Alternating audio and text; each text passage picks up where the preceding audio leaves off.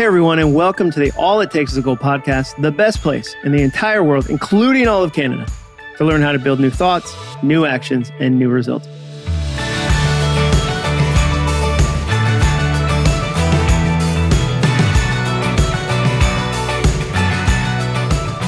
I'm your host, Jon Acuff, and today I'm joined by Stephen J. Anderson. Who's that?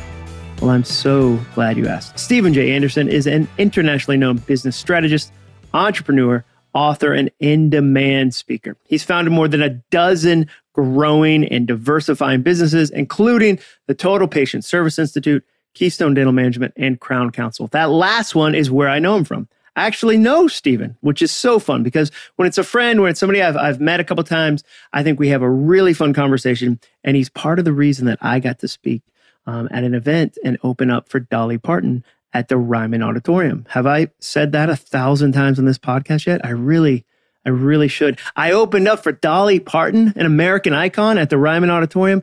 I did. It's a true thing that happened. And Stephen was part of that. So this conversation is going to be a blast. But first, a quick message about the sponsor of today's episode. You've heard me say it before goals are not easy, but they are simple. Personal goals are hard enough, but if you're leading a team, that's even harder. Good luck keeping everyone on track and focused. Did you know that 92% of people don't achieve their goals? 92%, according to our University of Scranton study. That means only 8% of people actually finish what they start. The good news, there's some hope and I'm excited to share it with you today. You've got to check out Leadr. It's the first ever people development software that helps you and your team set clear goals and track progress over time. It's called Leadr, L E A D R. With Leadr, you can simplify goals for your team. You can add collaborators across the organization. You can include clear action items and updates throughout the week, all in one easy to use platform. Imagine what your team could accomplish if every employee was engaged and growing with clear goals and consistent development at every level. Contact Leadr to set up a custom demo for your team today at leadr.com.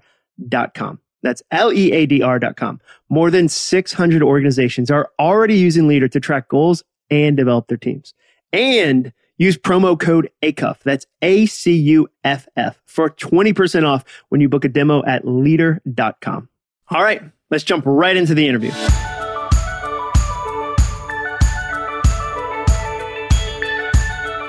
All right, I'm so excited to be joined today by Stephen J. Anderson. Um, Steve, thanks for coming on the podcast today. Thanks for having me, Jon. Yeah, I think it's going to be a lot of fun.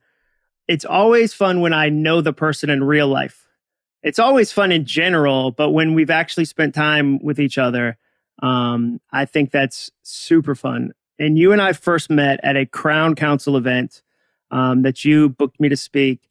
And I knew immediately the environment was different What's different about a Crown Council event? So, the Crown Council is an affiliation of some of the top dentists in the world who have a common interest of creating a culture of success in their practice and in their life. So these are dentists. Typically, Jon, the dentist is not the most favorite place every people go, everybody goes. I know you love your dentist because I know your I dentist. do, but I'm weird. And uh, your dentist is one of my close personal friends. So, uh, and there's a lot to a lot to love there because he does it right. But for most people, not not the favorite place they go. And so their commitment is to create the kind of culture where everybody loves to work and the kind of culture where people love to come, where patients love to come every time they have an appointment, which is if you're a dentist, that's a pretty tall order. Uh, most people say I hate the dentist, and uh, our our Crown Council group, their commitment is to get people to walk through the door and say, "I love the dentist. I love coming here, not only for what you do, but for how you treat me." That's one of the big goals of that whole organization. And you could tell immediately so when you've got a big goal like that, changing the culture of something that has a a bias against it, what do you think is the most important thing you do? Like, is it your interactions with people? Is it, you know, the mission? Is it the setting a vision? If somebody's listening to this right now and they feel like they've got some huge goal that feels challenging, where where should they start? So it starts in in that context uh, and I'll, I'll highlight a couple of things, but one of the biggest things is who you surround yourself with, right? You become like the people you surround yourself. We we say our mascot is the eagle. Uh, eagles are high flyers. They're you know they're known for their majestic nature. Uh, in contrast to the turkey, who never leaves yeah. the ground. Very easy to shoot. Right. And so what we always say, you know, birds of a feather flock together, right? And whatever you choose, you set the goal, you have the vision, uh, and then by nature of attraction, which I know you've talked a lot about on your program, is that uh, when you've got the vision, then you naturally start to attract people who have that same vision or want to head in that same direction. But you got to make that decision first about what what you are, what you propose to be as an individual or an organization, and what the direction is, so that then you can naturally attract the kind of people who have that same same vision. So that's not a newsflash.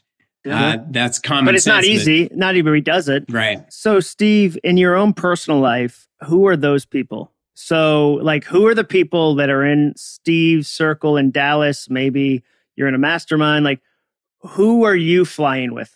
So, I was introduced, uh, Jon, early, early on.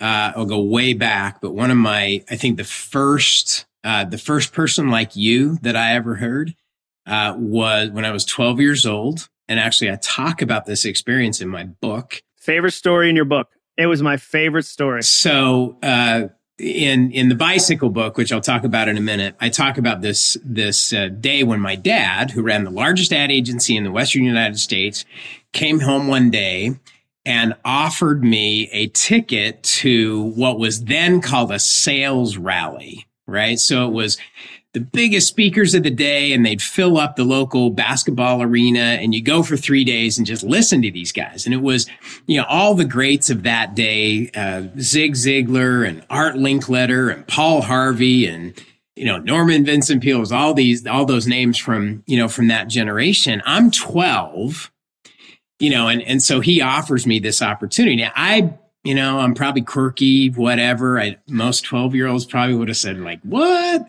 Yeah. And I jumped all over it. And so I, you know, the next day I jumped on my, my purple Schwinn Stingray bicycle, which is the same one that I used for my paper route. And I pedaled all, o- all the way over to the local university uh, basketball arena and spent three days listening to all the greats of that day. And and one of the greatest thrills, Jon, that I've had talk about, you know, setting the vision and the goal and surrounding yourself with the right kind of people.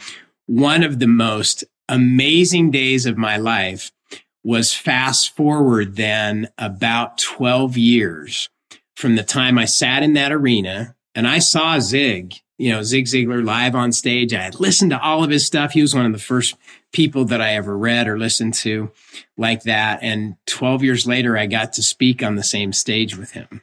Oh, which was so awesome. And, you know, he, he was one of the first, along with my first business partner, uh, who was a guy named Walter Hailey, and he and Zig were buddies. They, they grew up in business together and they introduced me to the whole mastermind concept which is that Napoleon Hill talks about in Think and Grow Rich, which I consider to be required reading for anybody who wants to set a goal. It's like standard fare. If you haven't read Think and Grow Rich, then that is like first thing on your list. It's basic education.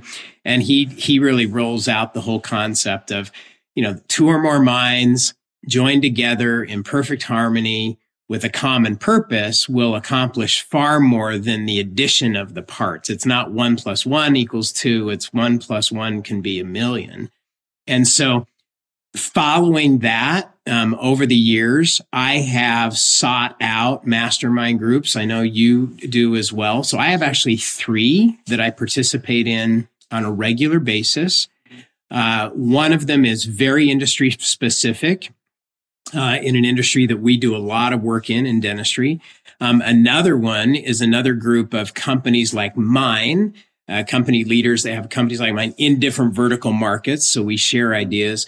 And then the third one is local, a group of uh, eight other CEOs that I meet with every six weeks here in Dallas. So that's probably overkill, maybe. Uh, but I, we could talk.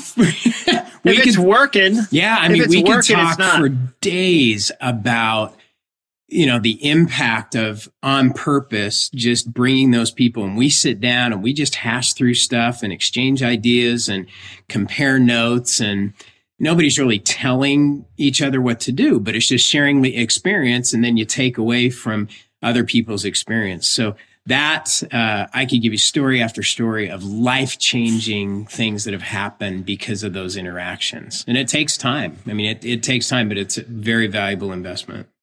Well, and and you touched on the bicycle book. Um, it's your new book, the story of a boy, his father, a paper Out, and twelve secrets of serving others in business and life. And you touched on that story of going to that event. One of the things that struck me about that was that it didn't feel like your father put a lot of pressure on you to go. And so I know there's parents listening because I get these questions. They'll say, "Hey, I want my 13 year old to to fall in love with high performance or, you know, change their mindset.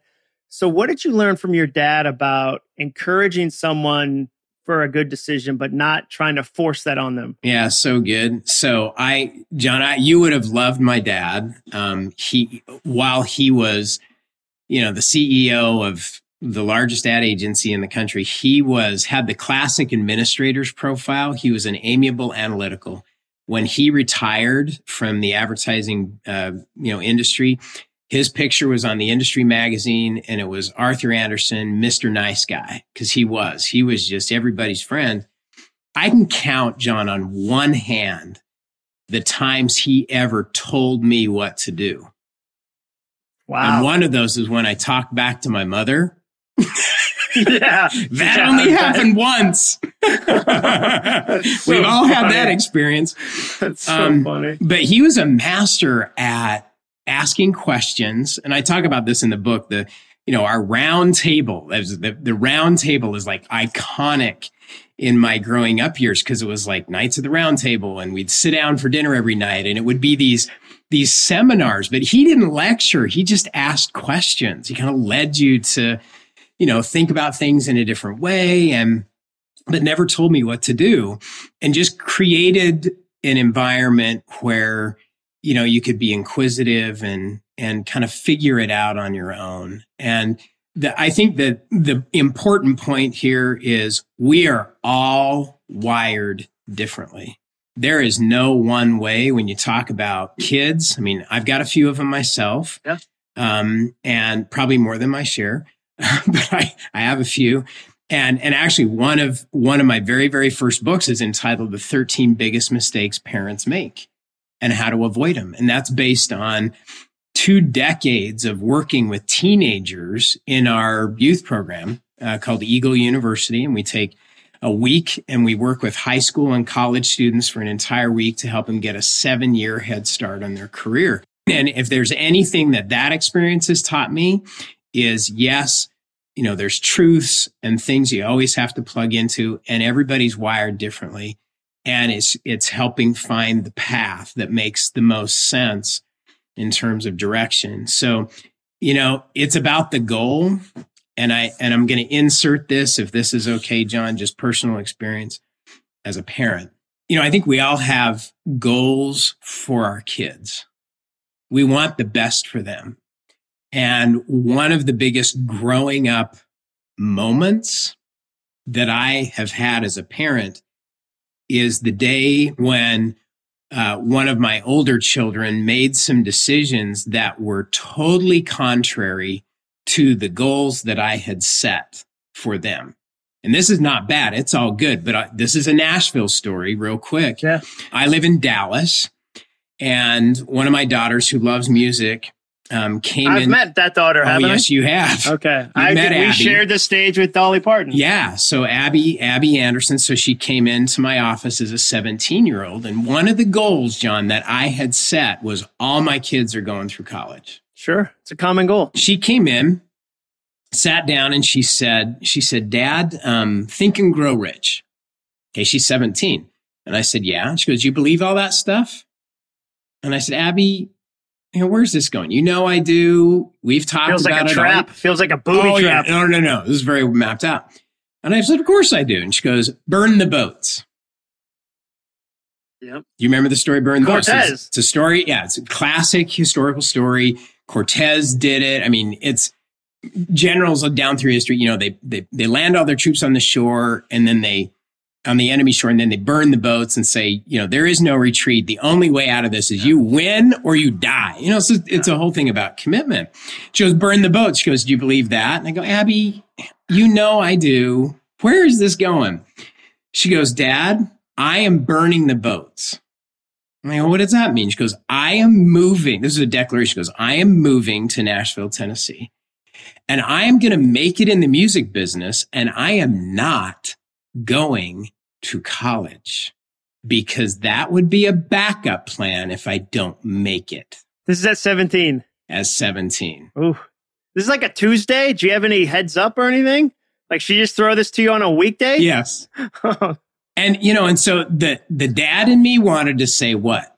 Oh yes, you are. you know, yeah, you're yeah, exactly. you know, and I had to sit back and I remember thinking to myself, what a gift on two fronts. One, what a gift to have a 17 year old that's got that kind of vision, that kind of direction. And then on the other, what a gift as a father. At that moment, I said, you know what? She's right. That's her goal. And that's what I've always wanted for all of my kids is to have a goal, have a goal. And their goal may not be my goal. And I'm okay with that now. That is a powerful parenting principle. Wow. Because I think there's a real temptation to even try to fix your challenges in your kid. Like I see that where parents don't like something about themselves and they try to overcorrect that in their kid. And because it's hard to fix yourself, but I can force my kid to change. So I just, I, I love that idea. It's tough sometimes, but it's, you know, those lessons that we have to learn as parents is I, I learned, I think, you, know, there's that, the Latin saying, codici, coducit, he who teaches or the person who teaches is the one who learns. You learn far more trying to teach this to other people. A hundred percent, a hundred percent. Let's jump back to the bicycle book because that's the most recent one. You've written a couple of books, but you talk about 12 secrets of serving others in the book. What would you say is the one people struggle with the most? If you had to say, like, oh, they'd get these other 11, this is the one, it just trips folks up. So, I mean, there's so many amazing just examples. The way I wrote this, Jon, is it's a novel. It's a biographical novel, but it's a novel. Um, but each story, there's 12 stories that all fit together, has very actionable things of, okay, here's how you use this as an individual, as a person, an organization. Uh, I think the one we find is the biggest struggle on the front end, but the most fun on the back end. And this is a service principle. Um, and it's couched in the story of, of early on, you know, I was building up my speed on my paper route. And I got a little overconfident one day and put a little too much spin on one of the papers and it went crashing through the side window of one of my customers. And I was terrified. You know, as a 12 year old, your biggest fear is getting in trouble. And, you know, so I went up and apologized and offered to pay. And the woman was really nice. It was great. And I went home and we talked about this around the dinner table. And, you know, I told my dad I apologized and offered to pay and the whole deal. And he said, So you did good. I said, Yeah, I, I think I handled it well. I did a good job. He said, So you did all right. And just paused. I was like, Wait, what? yeah, what's in that pause? He said, You did the right thing. And I said, Yeah. He said, What if you did more than the right thing? Such a good question. I was like, I didn't even know what that meant. It's like a riddle. Yeah. And I said, More than how? What's more than the right thing? He said, Well, did you do what she expected? And I said, Well, yeah, I apologized, offered to pay. That's what you would reasonably expect. He said, What if you did more than she expected? I said, like, break another window? He's no, no. Like, yeah, yeah. What would be? Are you asking me to commit vandalism? Yeah, he goes, what, what would be more than right? So we mapped out this whole thing. He goes, here's, here's more than right. If you went back in the next few minutes, took her a handwritten apology note, and not only offered to pay for the repair, but you yourself, you're going to make the arrangements. You're going to call Bennett's Window and Glass. You're going to schedule the time for them to go. You're going to pay for it so she doesn't have to write out the check. You're going to, you are going to do all of the work so she doesn't have the inconvenience. And you take a plate of your mother's chocolate chip cookies to sweeten the deal. He said, now that would be more than right. And then he said, now what's the effect of that? He said, you today you know, you've got a lot of satisfied customers, but he says sometimes when things don't go right and you do more than right in response, then you not only have a satisfied customer, you have a loyal customer. And loyal customers are a lot different than satisfied customers. So good on so many levels. Yeah. And so now, you know, the objective in a, in what we call a where people mean everything business we're all in the people business, Jon. I don't care what you do. I don't care They're what everywhere. your job is. You can't make it without serving other people in some way, shape, or form. We're all in this together. We, I mean, that's the, that is the nature of business. So he coined this phrase called where people mean everything. It was the slogan for one of the bank accounts that he had, the largest ad or largest bank in our area. And he did all their advertising and he coined this phrase where people mean everything. And, and so that's one of the tenets of where people mean everything business is, is more than right. You know, when it, when things don't go right, you do more than right in response. And what you get in, in return is a loyal customer, not just a satisfied customer. So once, once I grasped that, I asked him if I should go break everybody's windows. yeah. So I could have, you said, no, no, the math probably won't work out so well. And the word of mouth probably won't be so good. Um, but that concept is, you know, is, is then designing a whole strategy uh, around that. So I think some of that takes time um, and paying attention.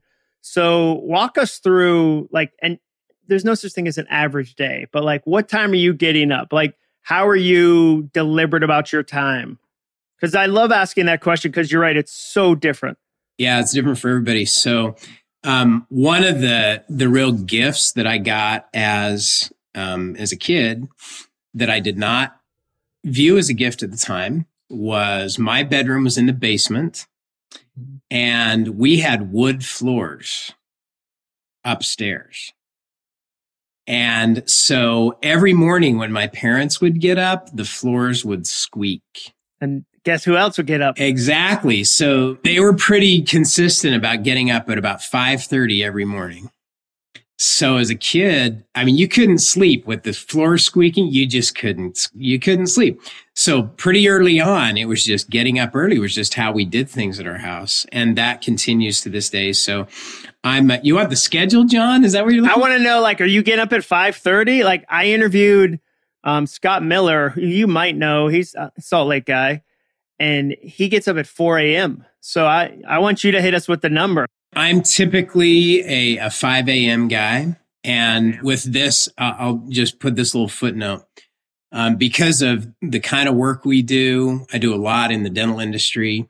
And there is so much recent research that's coming out about sleep and how critically important it is. Sleep apnea is rampant, rampant. We see it everywhere and the detrimental effects it has on your health is critical. That's a whole other com- so when you get up is not as important as how much sleep you get. You got to get the right amount of sleep. So if you're going to get up at five, you better get to bed early. So how much sleep are you getting? Uh, I I work really hard, Jon, to get seven to eight hours, and I say work hard because it you got and it's a whole different mode of operation. I, I can tell the difference when I get the right amount of sleep. It makes a big difference, but I have to work at it. Yeah, it doesn't come naturally. Uh, I'll just give you one one quick thing, and this is another thing that I talk about um, in the book, and this is my favorite favorite thing. Uh, I was doing my route one day, and I was collecting because I had to collect from each one of my customers. And one of my customers one day not only gave me a check for the papers, but gave me a book, and that book changed my life as a kid. And it was written by William Danforth, the founder of Ralston Purina the dog food company. Do a lot more than just dog food, but um, and he had this principle. So what most people don't realize is, you know, the Purina logo, the checkerboard. Yeah. yeah, that's very, very symbolic. And what it symbolizes is the four square balanced life physical, mental, emotional, spiritual. And so this whole book was about building a four square balanced life and building yourself in each one of those areas. And I've never forgotten that. And so I have a routine I go through every morning that touches on each of those four areas. Uh, it's how you travel, right? The goal is critically important. You know, the, the things you accomplish and how you travel matters. Um, at our house, uh, I've carried on a tradition that started when I was a kid. Growing up, piano was mandatory. We had to play the piano. It just was a non, it was, it was a non-negotiable. Everybody played the piano. Um, we have continued that, um, in our, with, in our family with our kids. And I never really understood why, but it's about discipline and accountability. Right. So if you have to do something every day, you have to account for it at the end of the week to some outside person. It, it builds in accountability, you know, and that whole discipline. And so, um, having that, one of the things I learned is that in the Asian cultures, one of the reasons that they are so focused on having their kids play the piano or violin is because they believe that it's one of the few activities that develops the whole person. It is physical, mental, emotional, and spiritual. Physical in nature, because you got to have hand eye coordination, sure. right? It is mental, because you got to know how to do math and count. Sure. It is highly creative because it's an art, and it is very spiritual because it touches music, as you know, because you're a musician, touches something in you. I've carried on that whole tradition habit of just every morning in some way, shape, or form doing something. I learned something. I have my spiritual time to connect with that. I work on my goals every morning. Uh, every group I speak to, Jon, I ask them four questions. Do you have goals? Are they written down? Do you review them every day? And do you have them with you or do you see them someplace, physically see them and connect with them every day?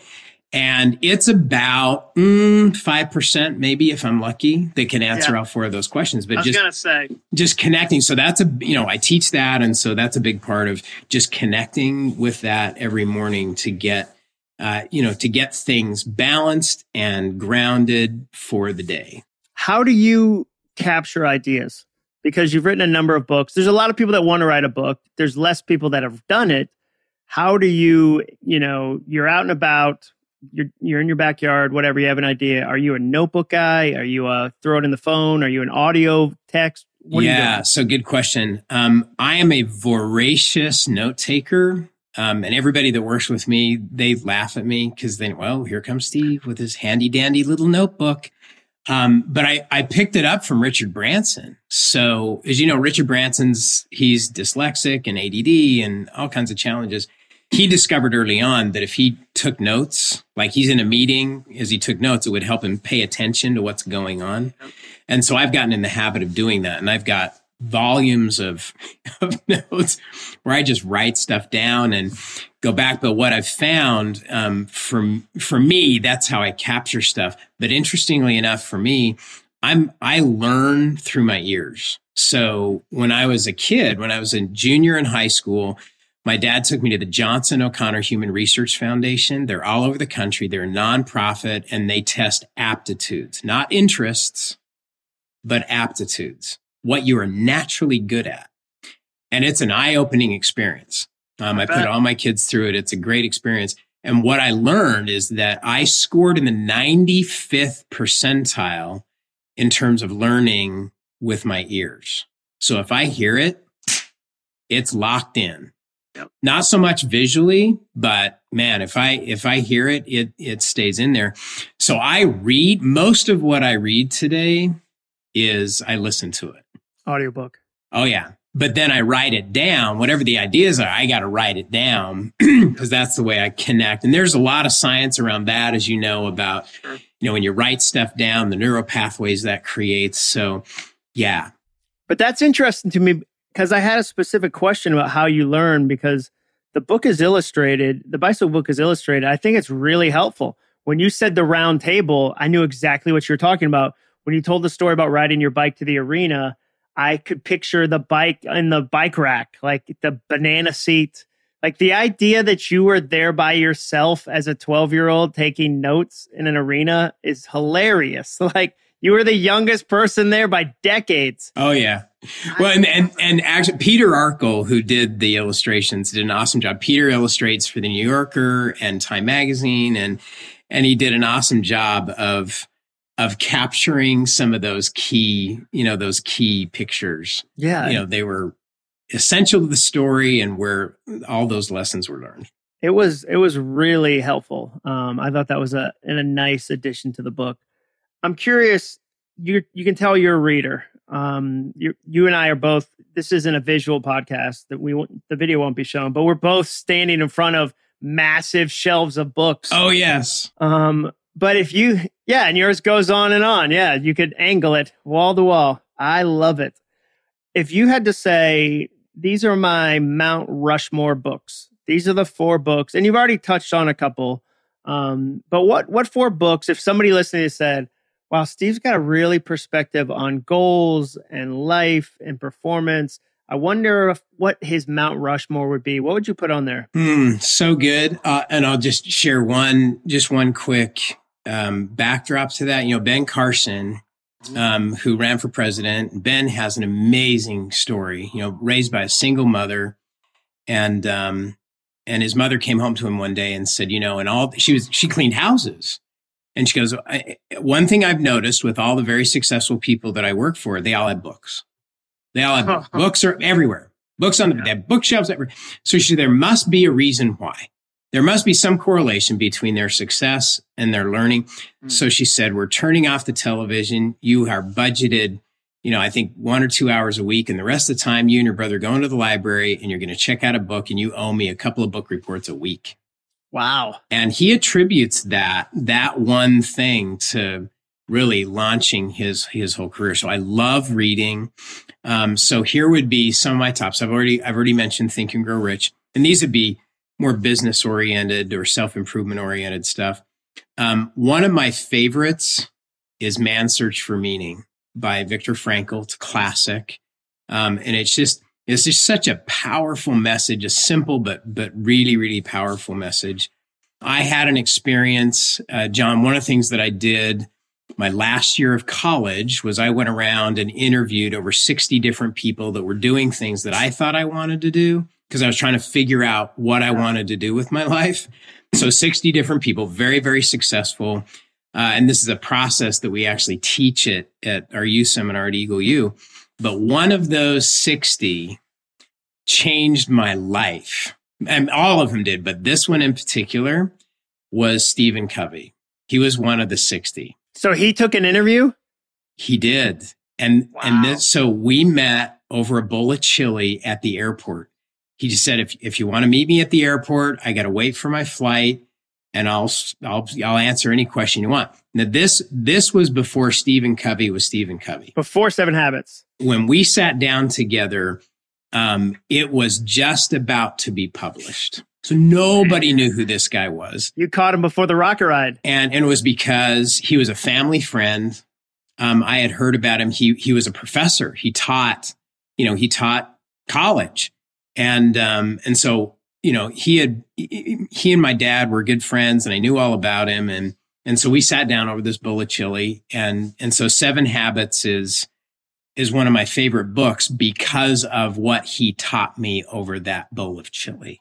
I feel like you buried the lead. This is a, that's the opening minute story. Right. And so he he was the one who really, I mean, in that short visit we had, he just hammered home to me the value and the importance of purpose. That was the word he landed on. Yeah. It was like, you got to figure out what it is you're all about and what you're trying to accomplish. And he goes, we're going to come out with a book that's going to change the world. And he goes, my mission with this book is to save the world. Now, not in a religious sense, yeah, you know, sure, not, sure. but he said, there are so many key things the world needs to go, and we are going to save corporate America we are going to save businesses. that was, and then he sold like 30 million or something. Crazy, crazy number of, crazy number of books. Now, so Steve, I want to pause on that for a second. I think it's important if somebody's young listening to this podcast to know when you're young, you're in an amazing position to do things like that. When an 18 year old or a 20 year old, a 21 year old goes, Hey, I have a question and you're deliberate and there's a well written email or letter, people that are in their 40s, 50s, and 60s go, wow, I'd love to answer that. Would you would you agree with that? 100%. In fact, my favorite four words, Jon, here's a takeaway. Mm-hmm. these are the four most powerful words I know for anybody, but especially a young person at that age. They are, I need your help. yeah, totally. Especially at that age, yeah. most people cannot resist the request for help from somebody who is inquisitive, who is eager, trying to learn and trying to make their way. Everybody remembers what it was like to be a student, yeah. what it was like to try and figure all this stuff out. So when somebody says, I need your help, would you answer a couple questions? It's like, yes. Uh, I, in this, this whole process I went through with the 60 mentors, one of them that I sat down with, who since passed away, uh, was, was iconic in our family. Uh, he was in three different presidential administrations and had run then subsequently five different publicly traded companies. He literally, Jon, lived on Rodeo Drive in Beverly Hills. Is that where you met him? Absolutely. So I found the way in, got the introduction. He agreed to take the meeting and he said, 15 minutes, that's it. That's all I got. Went over to his house. We sat down. And by the time he walked me back out to my car, he walked me out to the car. We had been there for over two hours so good. It wasn't because I, I wouldn't leave. He wouldn't let me leave because it was one of the first times that somebody had sat down and was genuinely interested in him and what he had done and his success. And taking notes. Oh, he started pulling out the scrapbooks and he said, no, this is when I worked with the president and here's John F. Kennedy. And, you know, he's telling me his whole life story. And then before he got done, Jon, he started picking up the phone and calling people and telling them, I got this young man you need to meet and he's looking for a career. And it was, it was amazing. He started networking oh, for you. Oh, yeah. It was great. And I, that was repeated over and over again. So the value of just being interested, not being interested. That's that Peter Drucker. Yeah just yeah. be interested and and want to learn about other people especially when you're young. Absolutely. Okay last two books because i know if i if i ask four book question and i only get two. You've already given a bunch but yeah well i've given let's see i think i've given you three right? Think and yeah. grow rich man search so last, for meaning. last one book. Yeah and uh and seven habits of highly effective people. Um the other one that i go back to over and over again it's classic is As a Man Thinketh. Sure. And I mean, it's classic. It's been around for what, over a hundred years? Um, but it, but it is timeless in that principle that thoughts are things and what you think matters. Is that James Allen? It is James Allen. Okay. Uh, the other, the other one that's my favorite along those lines is the one uh, "Acres of Diamonds" that Earl Nightingale made famous. I haven't read that one. So, "Acres of Diamonds" is, I mean, it's a classic story and it is it's it basically the message is grow where you're planted. Don't be looking for you know somewhere over the rainbow. It's better you know we all we all look and say somebody's got it better and i need to go over there i need to change industries or i need to right? There's always something better out there. And the whole message of that of that story is there are and it's it is a true story but there's literally acres of diamonds under your feet if you'll just stop and take advantage of all of the things that you've got. That you've already got. All right. Two last questions. Um, second to last one. What are your hobbies? You could listen to this interview and be like, Steve really only sleeps four minutes a day. The other the other hours he's reading and doing important stuff. Like, what are your hobbies? Okay. So uh true confession time. Jon, I love speed. Um, not the drug, yeah, yeah, that would be weird. That would that would take a dark twist at the end of this podcast. I had a mentor of mine that called me years ago, and uh, he got me into motorcycle riding. And so one of my favorite things is my my uh, 110 cubic inch convertible CVO Harley Davidson Screaming Eagle motorcycle that's out in the garage, and it is wicked fast. It's like great. riding a rocket and uh, we've turned that actually into a charitable endeavor. So we do charity motorcycle rides to raise right. money for our foundation. Uh, and it's been a blast. I've some of my some of my most enduring friendships have started on on the motorcycle. So I love speed on the ground. I love speed on the water. Uh, so I am two minutes away from Lake Grapevine in Dallas. So if you're ever flying to Dallas, DFW airport, you will fly over my lake. Well, it's not my lake, but I claim it. Uh, so I love to wakeboard, water ski, uh, wake surf, uh, all that stuff. And I love to collect companies, Jon. So I love to find organizations that do things very, very well and kind of unpack it and figure it out and then find the application in in other places. And that's what we share with other people in uh, in a lot of our businesses. So that was a perfect that was a perfect answer. That was a good and it was a good variety. Last question it's an easy one. Where can people find you? Where can they they go? I want to know i want to check out the bicycle book. Um, i want to follow you on social media accounts. Give us all the stuff Probably the easiest place to go is uh, my personal website, which is Stephen J. Anderson. So Stephen with a V, middle initial J, and uh, Anderson with an O N. So StephenJAnderson.com. Um, all the books are there. The bicycle book uh, is there with links to every format hardback, paperback, audio, digital. Uh, in fact, I will tell you this, Jon, the, one of the most fun things I have ever done is record this book it has 18 different characters. I got coaching in Hollywood to do this and I do all 18. Oh, no way, dude. I, there's no way. I don't, I do my own voice poorly. Like I hear my voice. I'm like, boy, he doesn't even do a good Jon Acuff. This guy. That's, it was an amazing experience. Wow. Um, and we had a blast doing it. And, and it's actually my favorite version of the book. What's a performance? I mean, gosh. It was a performance. Yeah. And I got some amazing coaching uh, by the same guy who actually coached Bradley Cooper for six months to get him teed up to do A Star wow. is Born. Um, That's awesome. It got some great. So it, it may not be an Academy Award performance. Well, let's see. I mean, positive attitude. I don't know if they have a category for self help books. They actually they do. There's there's actually a uh, there's a Grammy for audiobook. Oh, I've seen that, but I'm looking for an Oscar. No, no offense. I'm trying to get to the Oscars. I, am going to start with the Dove Awards. Work my way up to Oscar. So if if you like uh, if you like listening to books, I highly recommend the uh, the Audible version. It was a blast to do. I even I even do my grandmother's voice uh, my mom's voice, my dad's voice. I got to do all of them. Wow, what a neat experience. StephenJAnderson.com. And it's a great read for, in fact, I had uh, the pre release version. Jon, I had a 12 year old that sent me her picture the other day reading it as a 12 year old because it's, this is through the 12 year old, but it's great for, you know, individuals. It's a great family read. Um, and it's, we wrote it with groups in mind that everybody gets a copy. You read it, you do the activities, you do the exercises to, to implement the 12 secrets of what we say serving others in business and life.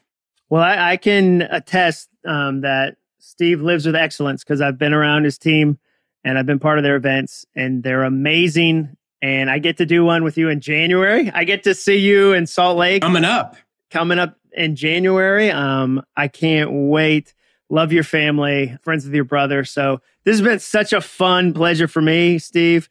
Um, you serve the audience in so many different unexpected ways, um, and such good stories. So you could tell we could have talked for hours. He said that at the beginning before we got on the air. He was like, "All right, dude, you know we're gonna get going." Um, so, Steve, thank you so much for joining us. Um, and I'll tell everybody I know about the book. You, are the best. Thanks, Jon. All right. See you soon, buddy. All right. Bye bye. Thank you so much for listening to my interview today with Stephen J. Anderson. We'll put all the links in the show notes as always. And thank you for reviewing my podcast. We're over a thousand reviews on iTunes. I don't know where you listen, but on iTunes, we're over a thousand. That was kind of a little goal. So thank you for helping me and the team hit a goal on a podcast about goals. It's kind of an inception moment. Thank you for making that possible. Keep the reviews coming. Please make sure you subscribe or follow or whatever it is that the kids are saying these days. Don't forget, Visit www.leadr.com to set up a custom demo for your team today and discover why more than 600 organizations are already using Leadr to track goals and develop their teams. Use promo code ACUFF to take 20% off. See you next week, and remember, all it takes is a goal.